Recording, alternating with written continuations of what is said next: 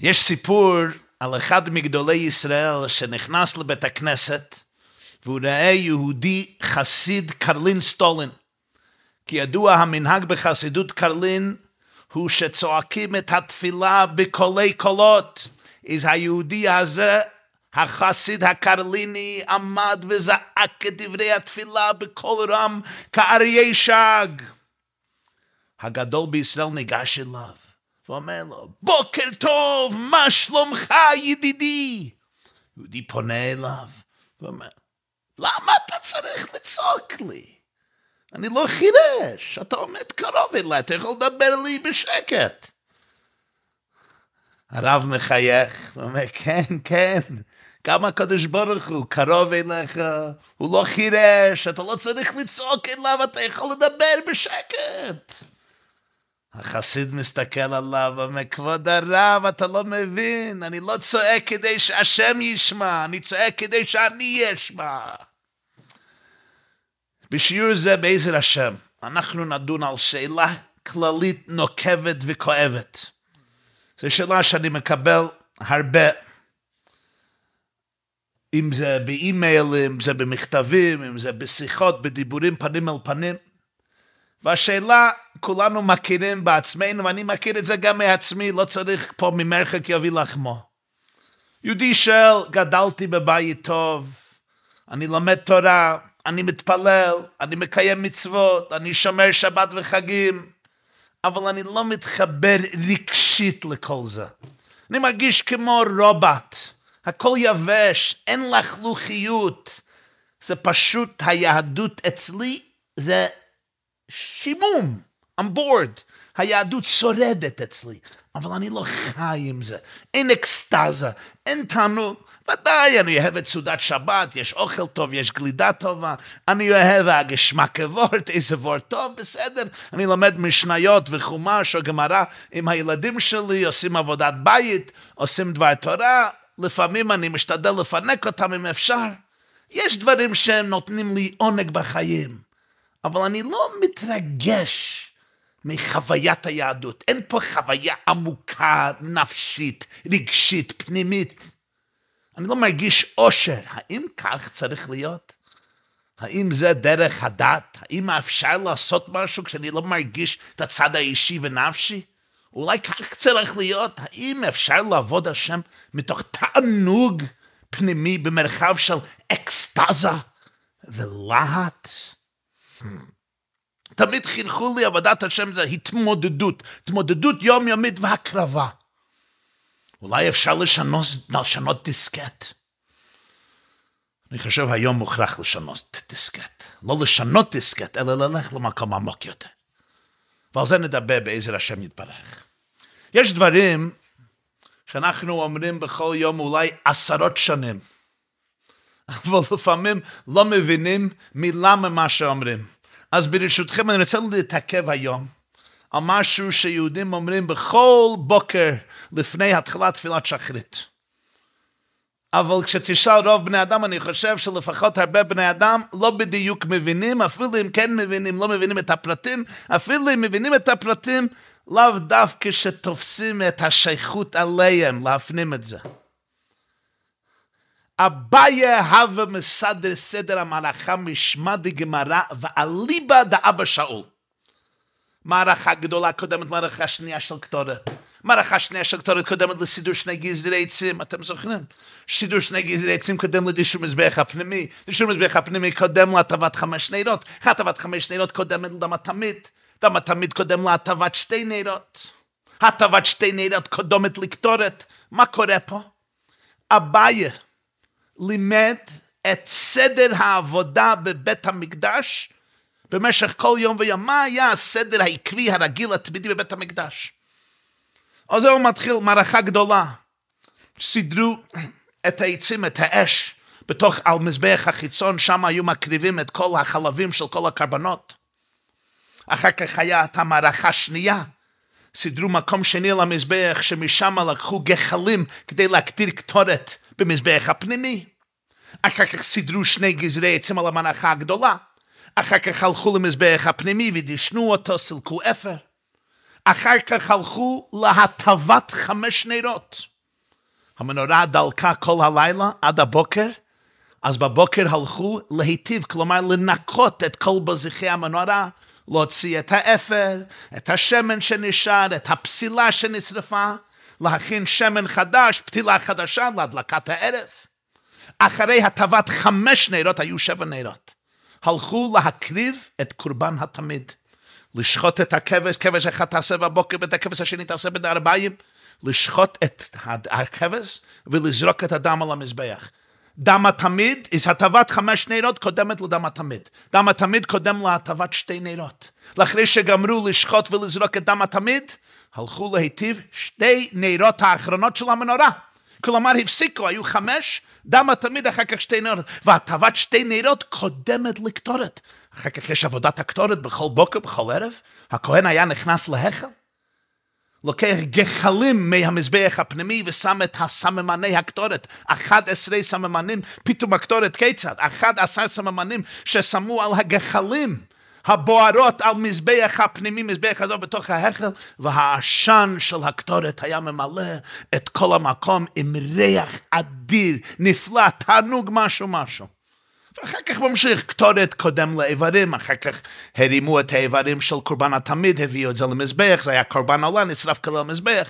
איברים למנחה, היה מנחה שהביאו עם הקורבן תמיד, חביתין למנחה של כהן גדול, נסחין היו מנסחין יין, אם זה היה שבת או חג או ראש חודש, היה קורבן מוסף, וכולי, עד לתמיד של בין ה-40. הבא יהב ומסד הסדר המערך.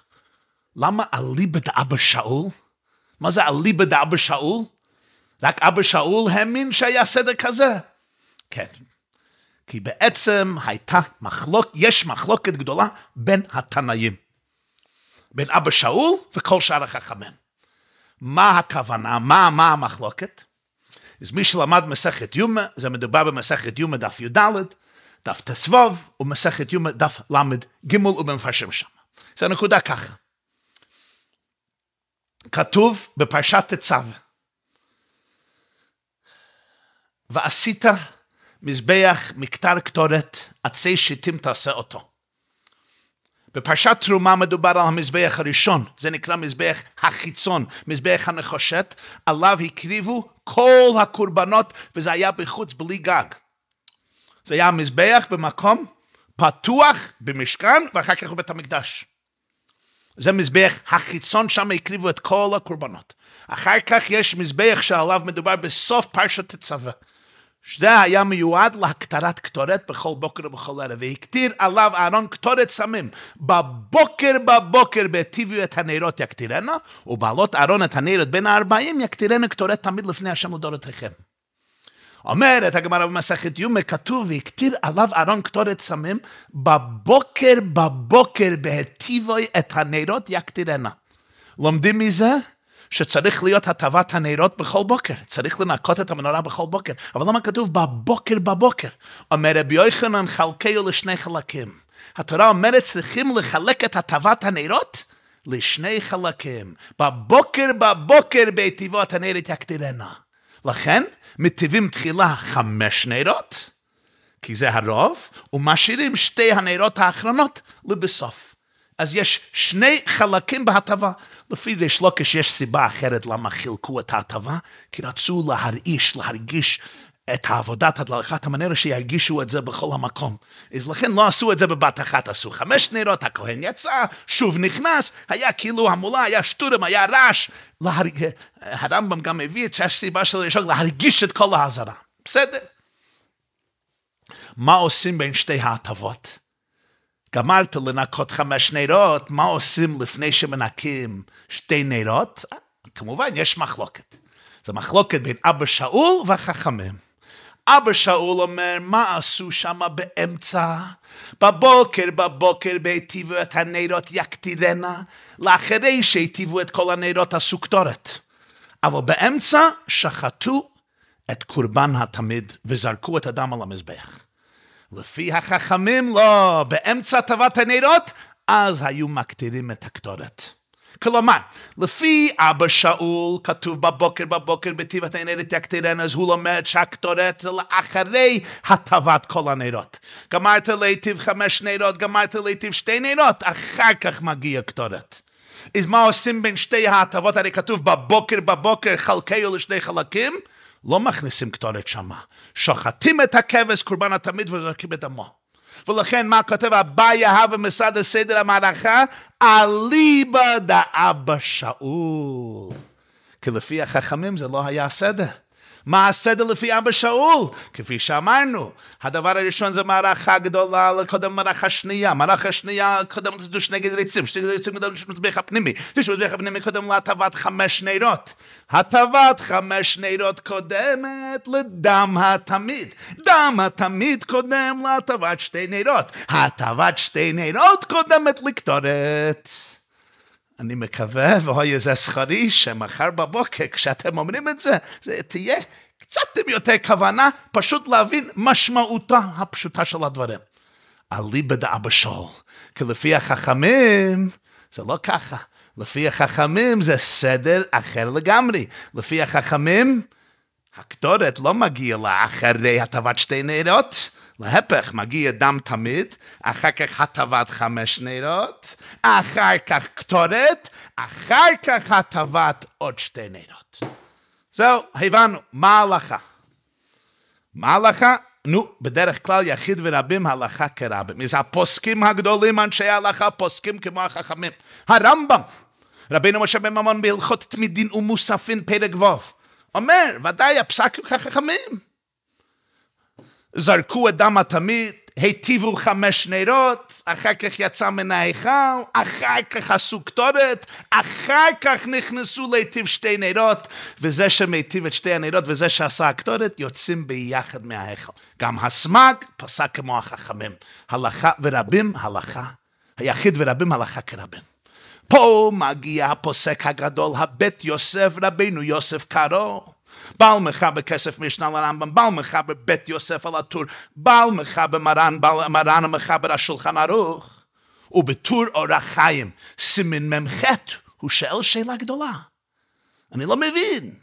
הוא אומר, למה אנחנו מדברים על שיטת אבא שאול? אנחנו כל בוקר לפני התפילה אומרים את סדר הקורבנות, סדר העבודה בבית המקדש. היינו צריכים להגיד, אנחנו נסדר את סדר המערכה, אליבא דחכמים. כך צריך. הרמב"ם פוסק החכמים, הסמ"ג פוסק החכמים, הלכה כרבים. אז למה בכל יום אנחנו בכלל לא מתייחסים לשיטת החכמים, רק לשיטת אבא שאול? אומר הבית יוסף, היינו צריכים לכתוב ככה, הטבת 5 נרות קודמת לקטורת, קטורת קודם להטבת 2 נרות, כך צריך לעשות. שאלה עצומה.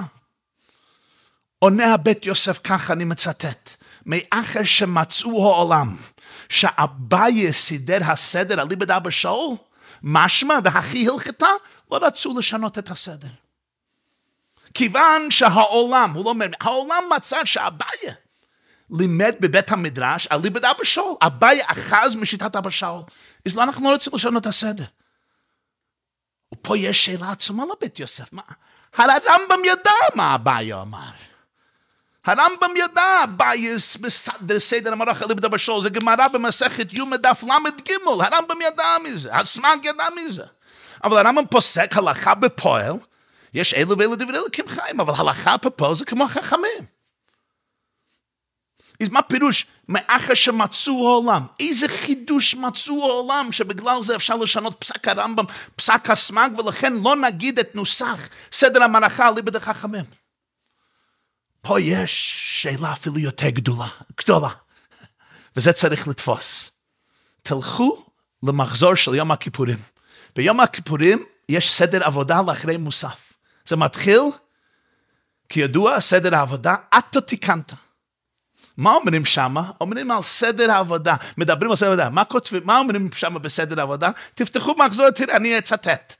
לפנים ייכנס, מדברים על הכהן גדול ביום הקדוש, לפנים ייכנס להיטיב 5 נרות, ולהקטיר קטורת הבוקר, ולהיטיב את 2 הנרות הנשארות.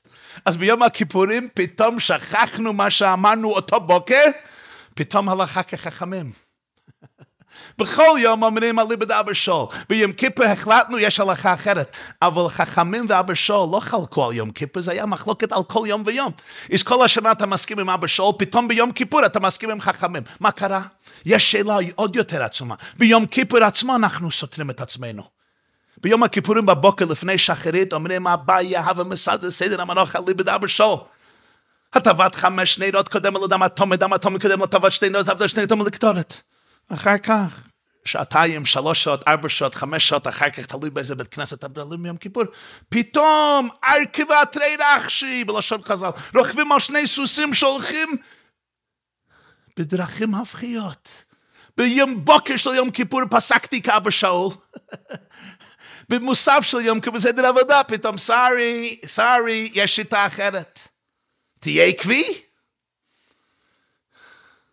להבין כל זה. הקדמה קצת מורכבת. להבין כל זה. צריך להבין מה תוכן המחלוקת של אבא שאול וחכמים, לא רק מבחינה פיזית וטכנית, אלא גם בצורה פנימית. בשיעור זה אני אגיד לכם משהו שמאוד יקר לליבי. זה ביור בסוגיה זו שזכיתי בעצמי לשמוע מאת הרבי מלובביץ' בהתוועדות שבת פרשת תצווה, י"א אדר ראשון, תשנ"ב. זה 1992. אני אוסיף קצת נופך וביור בזה כפי הבנתי, בעזר השם, ועל פי עוד מקורות. ואני גם רוצה להדגיש שזו הייתה אחת מהשיחות האחרונות שזכיתי וזכינו לשמוע מהרבי, כי זה היה שבת פרשת תצווה. הרבי התוועד בשבת הבאה, שבת פרשת כי תישא, אחר כך בשבת שאחר כך פרשת ויקהל, ויומיים אחר כך בכ"ז אדר ראשון תשנ"ב הוא סבל האירוע המוחי, בעת שהותו בתפילה על ציון הקדוש של חותנו, כבוד קדושת אדמור הרייאץ, נשמתו עדן, כשהיה באוהל בקווינס, ושם סבל האירוע המוחי. אז שבת פרשת תצווה הייתה אחת מההתוודויות האחרונות של הרבי מלובביץ', ואני עוד זוכר את השיחה ההיא על הבית יהב ומסעד סדר מערכה, וחקוקה אצלי בצורה מיוחדת. ופה אני יוציא נקודה אחת, זו הייתה שיחה ארוכה, מסובכת, מורכבת, גם על פי נגלה, גם על פי הלכה, גם על פי סוד, גם על פי חסידות. פה אני מוציא בעזר השם נקודה אחת, ומשתדל להגיש את זה. הרי ידוע ויש יסוד שכל הלכה, כל מצווה, משתקפת בגשמיות, הלכה למעשה, אבל כל הלכה משתקפת גם בעבודה רוחנית. בעל התניא אדמו"ר הזקן כותב בליקוטי תורה סוכות, מאמר ושאבת מים בסוסן, שהיום לאחרי החורבן, כל אחד צריך למצוא כל העבודות בבית המקדש בתוך נפשו. אם זה קורבנות, אם זה קטורת, אם זה הדלקת המנורה, אם זה הטבת המנורה, אם זה ניסוך היין, ניסוך המים, צריך למצוא דברי חפץ בנפשו. כך זה גם בסוגיה שלנו.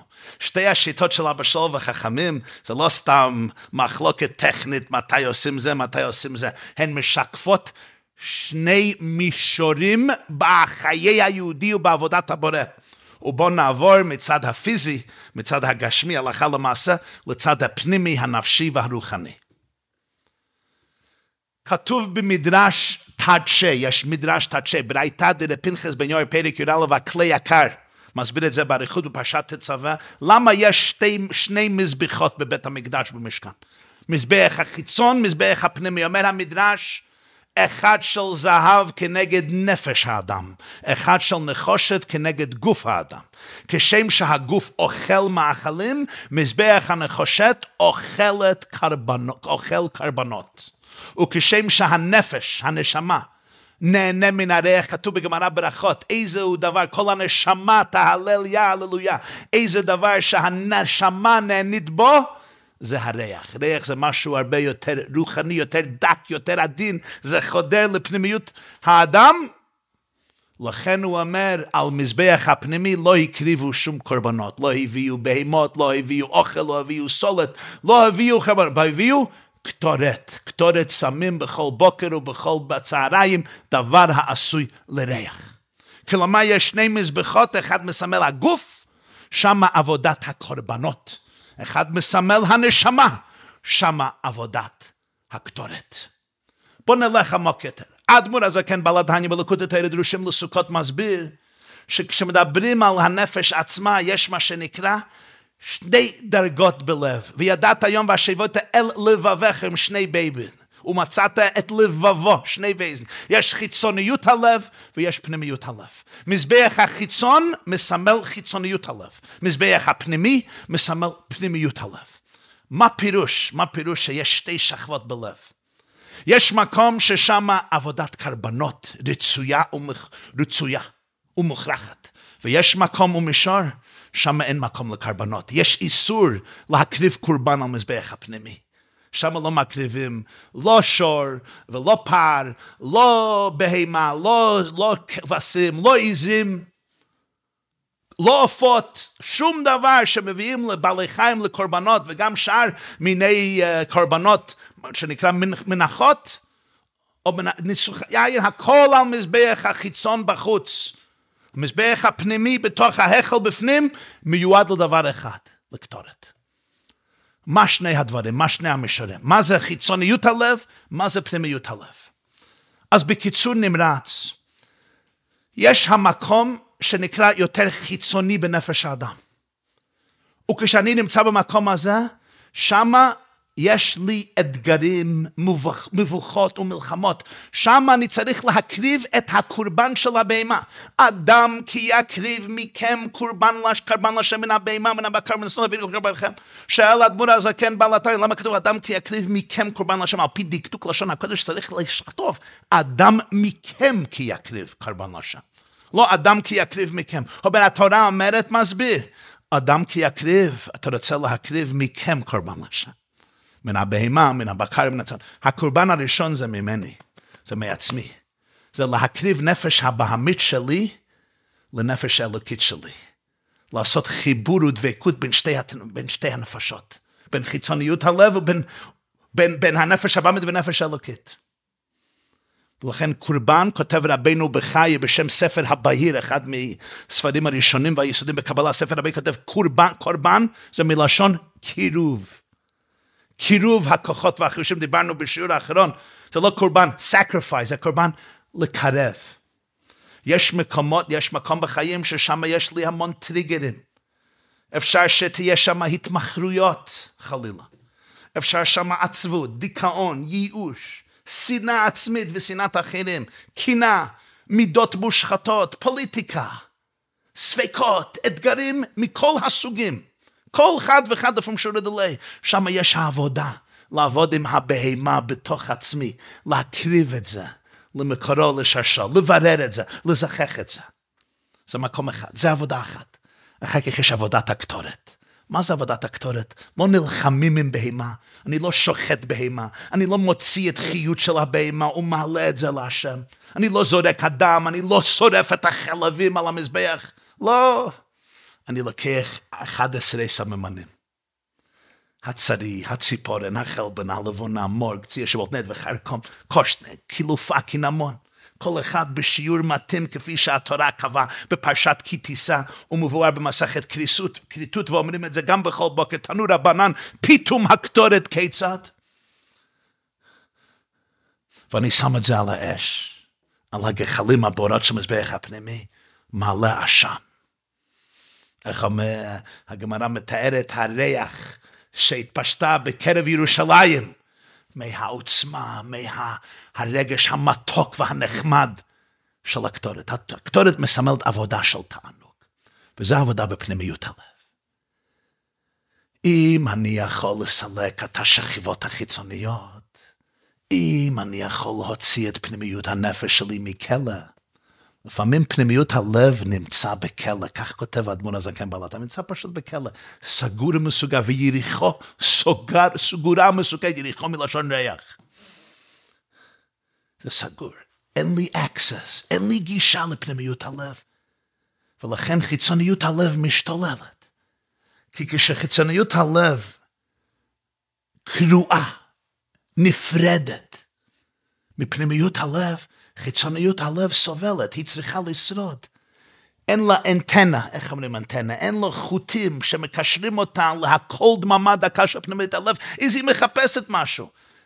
או זה טלפון, או זה סמארטפון, או זה אתרים, או זה אוכל, או זה משקה, או זה דברים אחרים, ולפעמים דברים מאוד מאוד לא רצויים. כי אני צריך איזה אקשן למלות את החלל שלי. אבל אם אני מצליח, לך אומר ליבי, בקשו פונוי, אס פונך ויבקש. אני מצליח לחדור ולחתור. לגלות פנימית הלב, שם עבודת הקטורת, אין מלחמות שם. יחיד ליחתוך. הנשמה היא אחד יחיד ומיוחד עם מקור כל התענוגים. שם זה תענוג נפלא. שם זה בחינת ידיד נפש אברחמן, משוך עבדך לרצונך, ירוץ כמו אייל, יערב לא ידידותיך, מנופץ ובכלתם. אני לא נלחם. זה ערבות, זה מסיקות, הדור נאה זיו העולם. ענקל נרפן לבחרת לא נעום זיווך. נחשוף נחשפתי לראות בתפארת עוזך. היגלה נא עפרות חביברת, העיר ארץ מכבודך. זו עבודה אחרת לגמרי, זו עבודה של דבקות. יש פה התקשרות, דבקות, פנימיות, אינטימיות. כל כולה זה דבקות.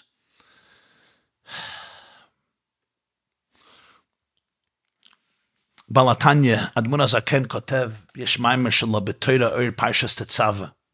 פרשה זו פרשת תצווה. יש לו ביאור נפלא. אני למדתי את זה השבוע, ופשוט התחלתי לבכות כשקראתי את השורות האלה. הוא מספר שם את הסיפור, במסכת מכות, כולם יודעים את הסיפור.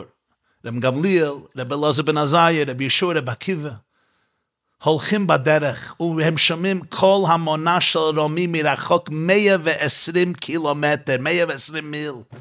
שומעים כל המונה של רומי, יש אקסטזה ברומי. חוגגים, המולה, הילולה, וואו, איזה חגיגה, פס, נקרא לחיות. התחילו בוחן, רבי עקיבא משחק. שואלים לו, רבי עקיבא, מה אתה משחק? הוא אומר, מה אתם בוחים? הם אומרים לו, הגויים האלה משתחווים לעצבים לעבודה זרה, מקטירים לעבודה זרה, יושבים בטח והשקט, ואנו בית הדום רגלי אלוקינו שרוף באש ולא נפקה. זה היה הדור לאחרי חורבן בית שני, תראו את הקונטרסט. להם יש חיים טובים, עושים חיים. ומה אצלנו? בית הדום אלוקינו שרוף באש, לא נפקה. אומר להן, לכך אני מצחק. ומה לא עברי רצוני כך, לא עושה רצונו על אחת כמה וכמה. מה פירוש הדברים? אז בדרך כלל המפרשים מסבירים, כבר רבינו גרשם מסביר את זה, ובמשך הדורות מפרשים מסבירים את זה, שרבי עקיבא אומר, ודאי אני מבין מה שאתם אומרים, אבל אני אומר לך, אם זה השכר והתענוג של עברי רצוני, אתם יכולים לתאר לעצמכם איך תהיה החגיגה, כשהקדוש ברוך הוא ייתן שכר לעושה רצונו. אתם יכולים לשאר מה יקרה פה ביום החגיגה? חבר'ה, רב גמליאל, רב ישוע, רב אלעזר בן עזריה, לכן אני צוחק. אבל השאלה היא, אז למה הוא צוחק עכשיו? ודאי, יום אחד יהיה תענוג גדול, יהיה תענוג נפלא, משהו. אבל למה הוא צחק עכשיו? בפשטות, הוא רואה כאילו את הנולד, אבל איך עכשיו יש לו צחוק? כשבית האדום הרגלנו שרוף באש.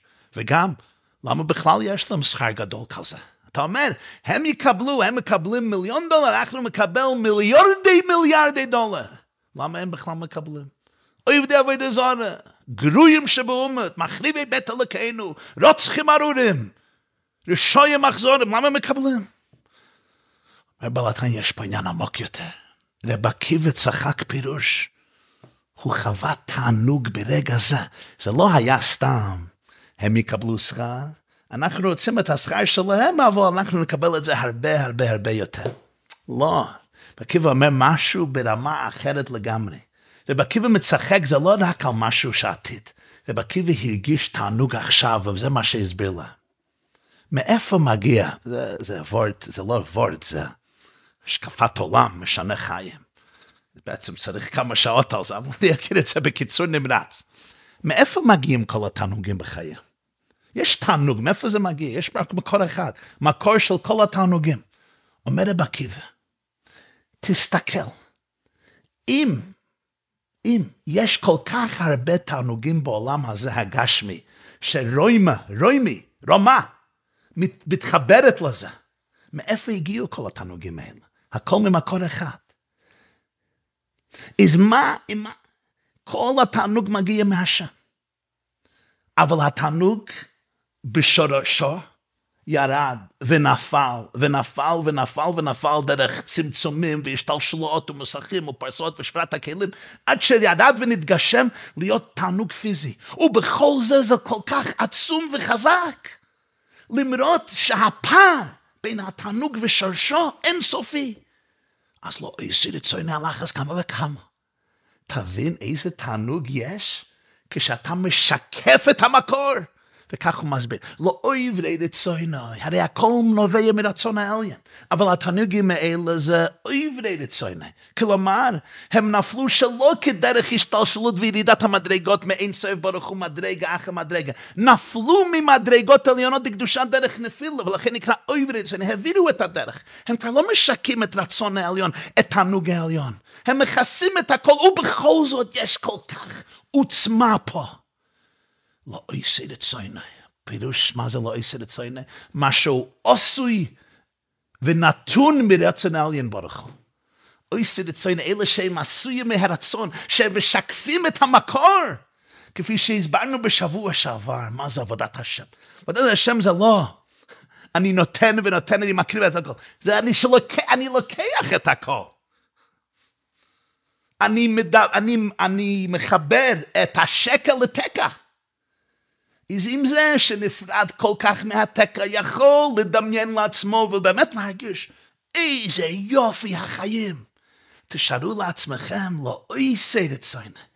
אלה שהם עשויים מהרצון, זה לא נפילה מהשורש. כמה תענוג יש פה. אני זוכר, סיפרתי פעם למישהו,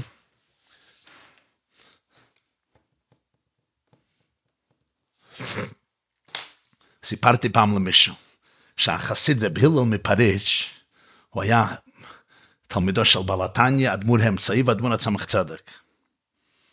יש לו מאמר נפלא, איסה בפסיקתא, לפני כמה שנים הוצאנו ספר, שיעורים על מאמר זה, שכתבתי, וזה נקרא סוד הגלות והגאולה. הוא היה חסיד נפלא. אז הוא אמר פעם, שאילו היו בעלי התאוות של העולם הזה, יודעים את התאווה באלוקות, היו עוזבים כל התאוות של העולם הזה, והיו רודפים אחרי אלוקות. אז אומר לי מישהו, שהיה לחוש בתאוות העולם הזה, הוא אומר, רבי הלל כנראה לא הבין בתאוות העולם הזה. אם הוא אמר את זה, הוא לא הבין בתאוות העולם הזה. אמרתי ליהודי הזה, אתה כנראה אף פעם לא חווית מה זה תענוג אלוקי. זה מה שרב עקיבא אומר. הוא בצחק עכשיו. הוא הבין התענוג שלו, זה לגמרי לא תענוג שלהם. זה לא אותה איכות, רק שלנו יש יותר, יש להם פחות. מדובר על עניין אחר, פה זה אמת, פה זה פנימיות, פה נתגלה עצמות אין סוף ברוך הוא, זה לא עושה רצוני, זה עשוי מרצונו, שמה זה לא עושה רצוני. זה נפילה אחרי נפילה אחרי נפילה, התענוג עבר משבר אחרי משבר אחרי משבר אחרי משבר אחרי משבר, ומה ניגש רוגת גבינה, מה נשאר רוגת גבינה. נשאר איזה אתר, נשאר איזה תאווה התמחרות אחרת. זה מושרש בהלם וזה מושרש בגילוי. אז במזבח הפנימי, שמה זה פנימיות הלב. שמה זה הכל גשמק. אבל איך אני מגיע לפנימיות הלב? זה לא נעשה ככה. עבודת הקטורת הייתה בכל יום ויום, בבוקר ובערב. כי דבר כזה צריך להתקשר עם זה בכל יום ויום. ואין דרך קצרה, אני לא יכול לקפוץ וזה שמה. זה לא ככה, זה עבודה, זה דורש עקביות, וזה דורש משמעת, וזה דורש דיסציפלין. זה דורש רוגע, שלוות הנפש, התבוננות, עבודת התפילה. להתחבר ללב שלי, להתחבר לנשימה שלי, לנשמה שלי. בן אדם צריך זמן, צריך לאמץ את הכוחות שלו. זה כל עבודת התפילה. פסוקי דזמרה, מלשון זמרה. עד לברכות קריאת שמע, עד שמע ישראל, השם אלוקינו, השם אחד ואהבתו, תפילת העמידה, דע לפני מי אתה עומד, זה להיכנס יותר ויותר לפנימיות הלב. אבל אני תמיד צריך לעבור דרך חיצוניות הלב. לכן יש עבודת הקרבנות ועבודת הקטורת, ולכן מדברים על שניהם בכל יום ויום. בני אדם שואלים אם יש תענוג בעבודת השם. כל יסוד עבודת השם זה בליס, תענוג. זה אקסטאזה, דבקות עם עצמות אין סוף ברוך הוא. שאני ואתה נשים צינור לעין. אני נעשה צינור לזרימת האין סוף שהוא מקור כל התענוגים וכל החיונית. אז מישהו אומר, פנטזית, אני לא מתייחס למה שאתה אומר, זה יפה, הכל יפה, זה דרשה. לפעמים האמת היא שפנימיות הנפש שלנו סגורה ומסוגרת. אבל זה שמה. לא צריך לחדש את זה, לא צריך ליצור את זה. צריך גישה, צריך לגלות את זה. לפעמים זה סגור, לפעמים יש מחסון ועוד מחסון ועוד מחסון, ואני אגיד בגלוי לב, אם גדלתי וגדלת בלי ביטחון, כלומר, הגוף מרגיש מעצבן, הגוף מעוצבן, הגוף מתוח, קשה מאוד להיכנס למקום הזה, כי אני נמצא במצב של הישרדות, אז לפעמים צריך לעבוד קשה, לפתוח את המחסומים, יש שם פחד וחלחלה, והמון והמון רזיסטנס, והמון התנגדות, אני לא רוצה שתיגע שם. אם סגרתי את הלב מאחורי בריח וסוגר, בכלל לפנים מכלל, אני לא נתן לך לפתוח את זה. ולפעמים כל התפילה שלי וכל התורה שלי וכל היהדות שלי, זה רק מערכת הישרדות, לא נגעתי בפנימיות הלב. ואנחנו צריכים לעזור לעצמנו, לעזור אחד לשני, כשלומדים דברים כאלה, להפנים את זה לתוך עצבים, לתוך הגוף. אבל במצב הפנימיות יש תענוג, אז יש מצב של קורבן, קורבנות, ויש קטורת. קורבן מלשון קירוב, מה זה קטורת? מלשון קשר, בארמית, ותקטר, ותקשרס יודי ותקטר. רשבי מכוי אומר בהסתלקותו, בזמן הסתלקותו בל"ג בעומר, בחד קטירה התקטרנה. ביחיד, בילהית, בית ברוך. עכשיו נתקשרתי בקשר עצום. קורבן זה שאני מתקרב אליך. אבל אנחנו שני דברים. קטורת זה יוצרים קשר של קיימה. זה כבר לא שני דברים. זה אחדות. ושם הוא התענוג הכי גדול. כי מהו התענוג הכי פנימי של נשמת יהודי? שהוא אחד, יחיד ומיוחד בלי אגו. מה הלחץ? מישהו שאל אותי היום בפודקאסט פה באמריקה. הוא אומר, מה הדרך לשמחה? אמרתי, הדרך הכי עמוקה והכי טובה זה letting go. letting go. אתם יודעים מה זה letting go? When I let go. כשאני יכול פשוט לשחרר מעצמי כל הכבלים. הכבל העיקרי, self-consciousness, אגו. כבר אין לי ציפיות. אני לא זקוק מחמאות שלך או שלי. I let go, אני כבר לא צריך לשלוט, לא צריך למשול. אני רק רוצה להיות מאוחד.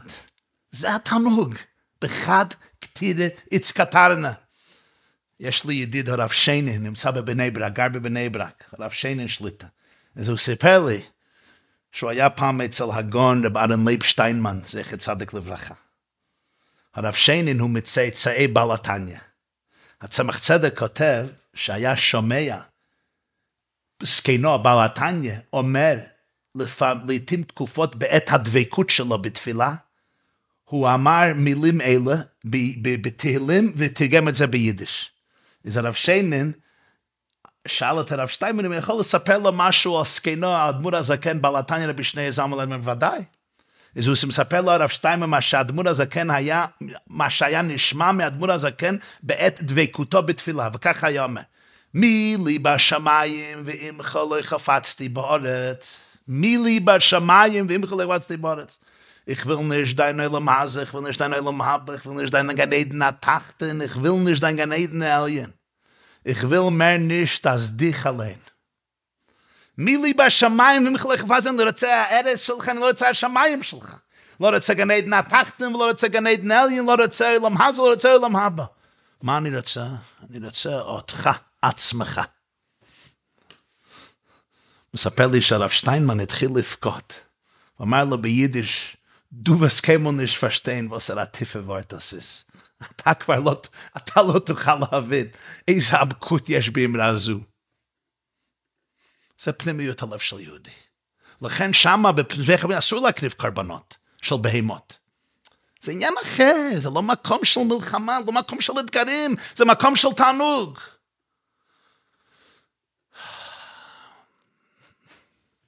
מה זה קשור לכל העניין? עכשיו יש צד שני, נכון שיש מרחב זה. איך אני מתרגם את זה לשאר היום?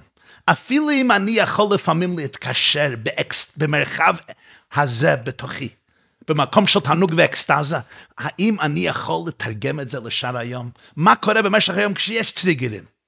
כשיש אתגרים, כשיש מבוכות, כשאני יוצא לבנק, כשאני יוצא למשרד, יש לחצים, ויש בכלל השימום של חיי יום-יום.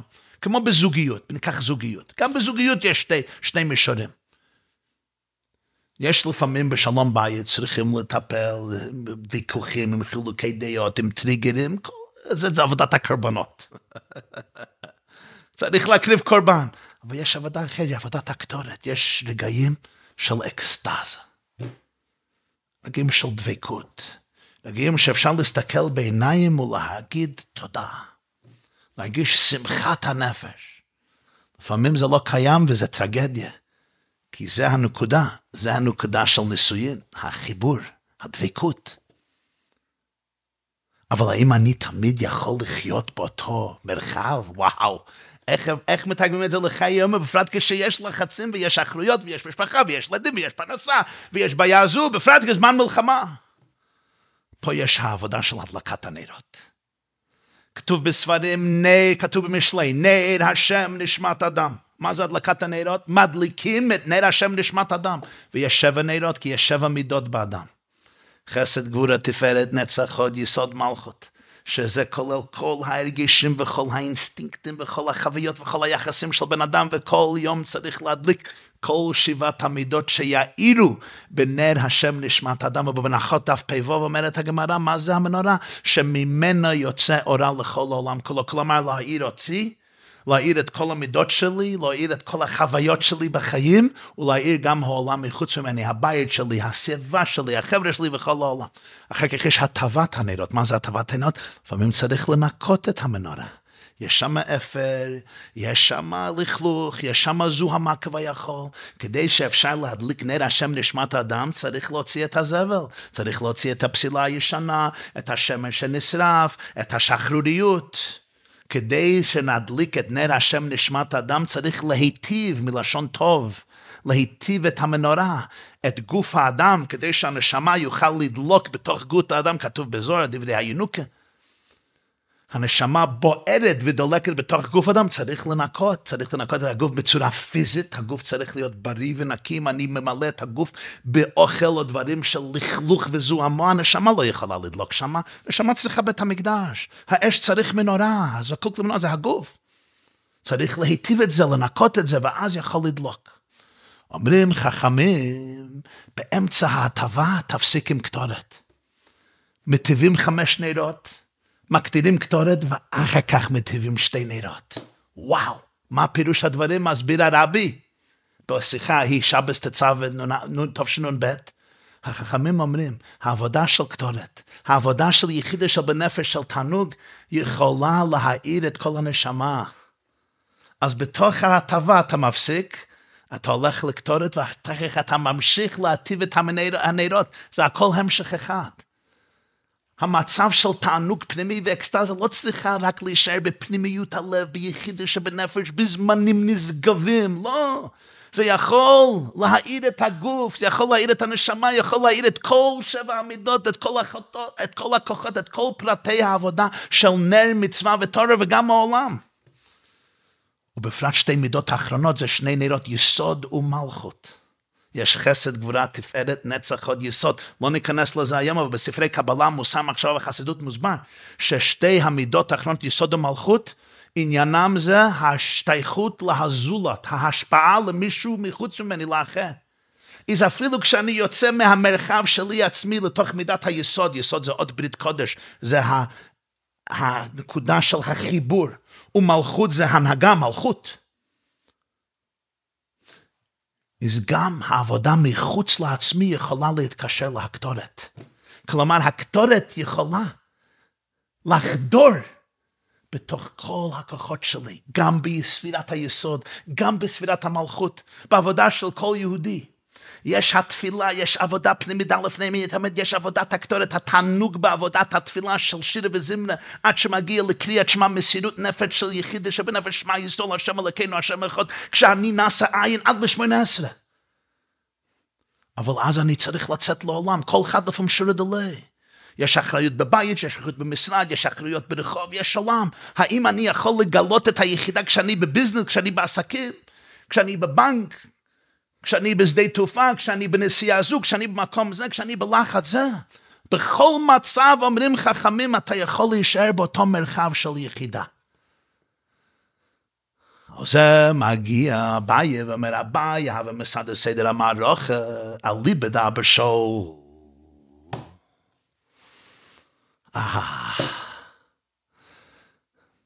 האם אפשר לצפות מכל בן אדם שיהיה חיבור seamless flow, שתהיה זרימה בלתי פוסקת מפנימיות הנפש עם כל חלקי היום?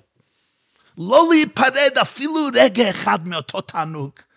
לא רק בית התפילה, לא רק בית התורה, גם בתפילה, גם בתורה, גם בביזנס, בבית, במשרד, ברחוב, בית שאני אוכל, שותה, ישן, עוסק בכל צרכי אדם. כשאני נמצא עם הילדים וצריך לטפל בהם, החכמים טוענים אפשר ואפשר. אבא שאול טוען לאו דווקא שתמיד אפשר. סדר העבודה מדי יום ביומו הוא, יש דם התמיד. יש דם התמיד. איפה דם התמיד? באמצע הטבה. מתי הקטורת? הקטורת אחר כך. יש הטבת 5 נרות. הטבת 5 נרות לפי אבא שאול קודם לדם התמיד. דם התמיד קודם לטבת 2 נרות. 2 נרות קודם לקטורת. באמצע הטבת הנרות יש רק עבודת קורבנות, לא עבודת קטורת.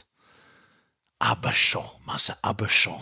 אבא שאול היה בנו, דוד רביעי של תנאים, בן דורו הצעיר של רבי עקיבא, וגם לאחרי החורבן. רבי עקיבא משחק. רבי עקיבא מצחק, לא עברי רצינו, לא יסי רצינו. מה זה אבא שאול? אבא שאול פירש הרבי, האבא שאול. אני צריך להשאיל ולשאול את אבא. יש יהודי שמרגיש את האבא שלו. זה מיין תתה, תתה, אבא. ויש יהודי שהוא צריך לשאול את אבא ממקום אחר. אין לו אבא. הות נשקדת. לא מרגיש יחס עם אביו שבשמיים. הוא מרגיש כמו שואל, הכל שאול. הוא צריך להשאיל את אבא במקום אחר. הנועם אלימלך פירוש בסדר, אומרים, מויזגין כוס שני, וכאן הבן שואל. מה נשתנו? מה זה שואל? פה הבן יכול לשאול את אבא. יש אלה שגדלו עם אבא, יודעים מה זה אבא. יש אלה שלא יודעים מה זה אבא. אם זה בבחינה פיזית לא היה להם אבא, או אולי היה להם פיזית אבא, ולא היה להם אבא. אבי ואמי עזבוני והשם יאספני. אבא לא העניק להם מה שאבא צריך להעניק לילדים. ואולי כי לא היה מישהו להעניק את זה לאבא. הלב שלו בכלא, מחסום בתוך מחסום, בתוך מחסום, בתוך מחסום. הוא רק רוצה שיהיה נחת בבית. הוא לא יודע להיות נוכח בכל הלב. בן אדם פצוע. אבל אתה מבוגר, יש בחירה, שתהיה מודעות ותהיה בחירה. אבא שאול, לפעמים אני צריך ללמוד מאחרים מה זה אבא. וכמה זה ביחס עם השם.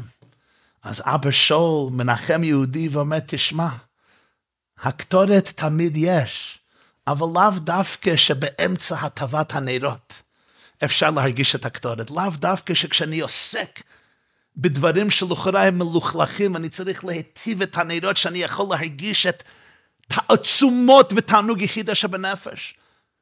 בוא נדבר דוגרי, האם אפשר? תשמעו, מצד עצם הנשמה אני יכול ללך לכל מקום, גם למקומות מזוהמים בתוכי, ואני לא מפחד, כי אני מביא את האור שם, אני מביא את התענוג שם. אבל האם זה באמת אפשרי שבכל מצב ובכל טריגר אני אמצא שם את הקטורת? אפילו באמצע הטבת הנרות, אני אסתכל על הזוהמה רק כשליחות אלוקית כדי להעלות את כל חלקי הגוף שלי. לאו דווקא. לפעמים הטריגרים מאוד עמוקים והם סוחבים אותי לתוך בועה, לתוך שאול, למטה עד אין תכלת. ואז אני יכול להקריב את קורבן, דם התמיד, קודם להטבת שתי נרות. אני יכול להמשיך אור, אבל אני לא עכשיו מרגיש את התענוג של הקטורת. מי מסכים עם אבא שאול? אביה. אביה, הווה מסעד הסדר, אמר אוכל ליבד אבא שאול, למה אביה? אביה היה כהן. אביה התייחס לזרע אלי הכהן, ששון הדף יחס. אבא של אביה היה חיילי. חייליל, זבוכים דף ק"ח. אביה אומרת הגמרא במסכת קידושין, כשאימו נתעברה איתו, מת אביו. כשהיא הולידה אביה, מתה אימו. אביה גדל יתום. לא היה לו אבא, לא היה לו אמא. אבא שאול. מי גדל אותו? דודו, אח של אבא, רבא בר נחמני. לכן קראו לו אביה. האורך כותב, רבא לא רצה לקרוא לו נחמני, השם שלו היה נחמני, כי זה גם היה השם של אבא שלו, של רבא.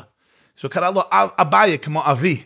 הריזל כותב בשער הגלגולים, הקדום הלמדלת, אביה היה יתום.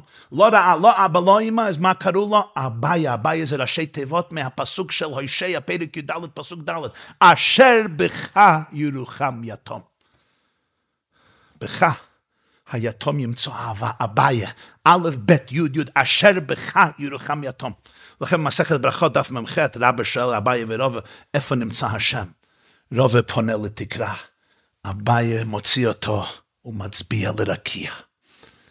אצל רובה היה בית, היה מקום בטוח, היה קורא. לאביה לא היה קורא נורמלי. הרקיע נעשה אצלו התקרה, הרקיע. הוא היה צריך למצוא יחס הרבה הרבה עמוק יותר. הרגש של אבא זה לא היה ברור, היה צריך לעבוד הרבה. הוא הבין מה זה אבא שאול. מה זה בעבודה רוחנית? יש מצב של עולם של הלם והסתר. בפרט גלות, מה זה גלות? בנים שגלו מעל שולחן אביהם, אפילו בארץ ישראל זה מצב של גלות. מפני חטאינו גלינו מארצנו, אמנים גם בארץ ישראל. בנים שגלו מעל שולחן אביהם, אנחנו מבחינת יתומים, אבא שאול. קשה לראות את התענוג, השמחה, האקסטזה, בכל פרט ובכל נבחי הנפש, ובכל אתגרי הנפש, ובכל תסבוכי הנפש. לראות את גילוי היחידה, ההזדמנות בכל אתגר, למצוא את הטוב הפנימי, ולזכך את זה ולעבוד את זה. היחידה יש, יחידה שבנפש יש, עבודת הקטורת תמיד יש. אדרבה, כתוב בגלות, בחינת היחידה בגלוי יותר, יכולה להתגלות ולהתפרץ יותר, תראו עכשיו מה שקורה בארץ. וזוהי עבודה בפני עצמו, קטורת לאחרי הטבת הנרות.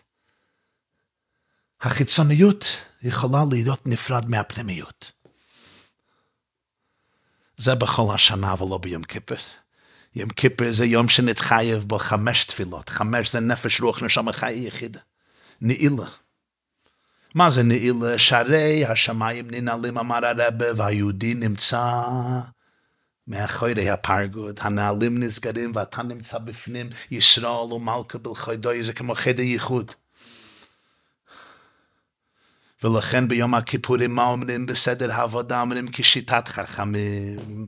בכל יום ויום רוצים לדבר לכל בן אדם, שתדע שתמיד אתה יכול להתקרב על ידי קורבן, ותמיד יש בך היחיד שבנפש, תמיד.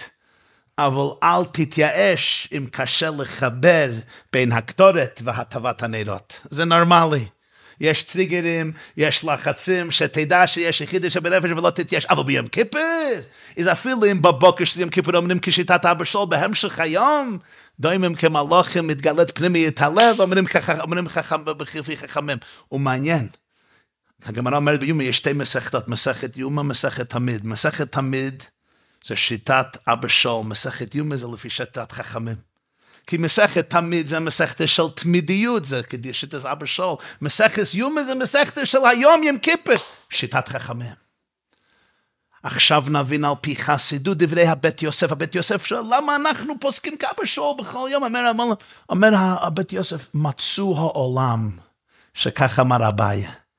באיזה עולם? אומר, בעולם מלשון הלם והסתר, כך כתוב בגמרא פסחים, עולם מלשון הלם, מצאו העולם, כשמוצאים הלם והסתר, כשיש גלות, אז צריך שהעבודה תהיה בבחינת אבא שאול, אפילו אם אני לא מרגיש האבא שלי בקירוב, אפילו אם אני לא מרגיש את נוכחות האבא בתוך הלב, זה אבא שאול, אבל שתדע, שאין דבר כזה שאבא עזב אותך, אין דבר כזה שחסר אצלך תענוג, אין דבר כזה שאין אצלך פנימיות הלב. רק עכשיו אתה מרגיש שאתה צריך לשאול את זה, זה בסדר. ואף על פי כן הוא עובד ברמה חברה ושסה גידיו, כי יודע שיש פנימיות הלב. ויש עבודת הקטורת. הגם שבתוך ההטבה אני לא יכול להרגיש את זה, בתוך הטבת הנרות. אבל ביום הכיפורים זה התגלות יחידה שבנפש.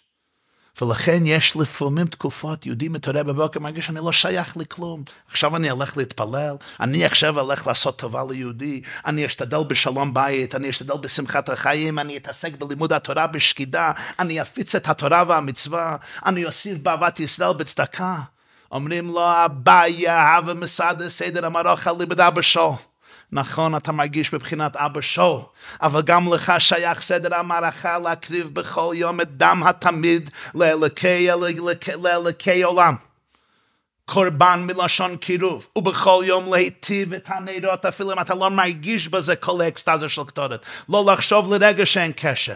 אדרבה, עכשיו תזכך את כל החלקים, כדי שסוף סוף הקטורת תוכל להתגלות גם בהמנורה. סיפור מעניין, קראתי פעם ונזכרתי באמצע השיעור, שהיה פעם אצל אדמור הרייאץ מלובביץ'. אז הוא נכנס לתפילה, אז מישהו שאל, והוא הלטמן, איפה החזים? אז מישהו אומר, מהלט באיזה ומקיימן, החזים אצל איזה ומקיימן. אומר הרב, מצ'נגענדיק מת הבעיה, הווה מסעד הסדר המערוך, הליבד אבא שאול. כבר גמרו עם הבעיה ומסעד הסדר המערוך, הליבד אבא שאול. אני אף פעם לא הבנתי את הסיפור.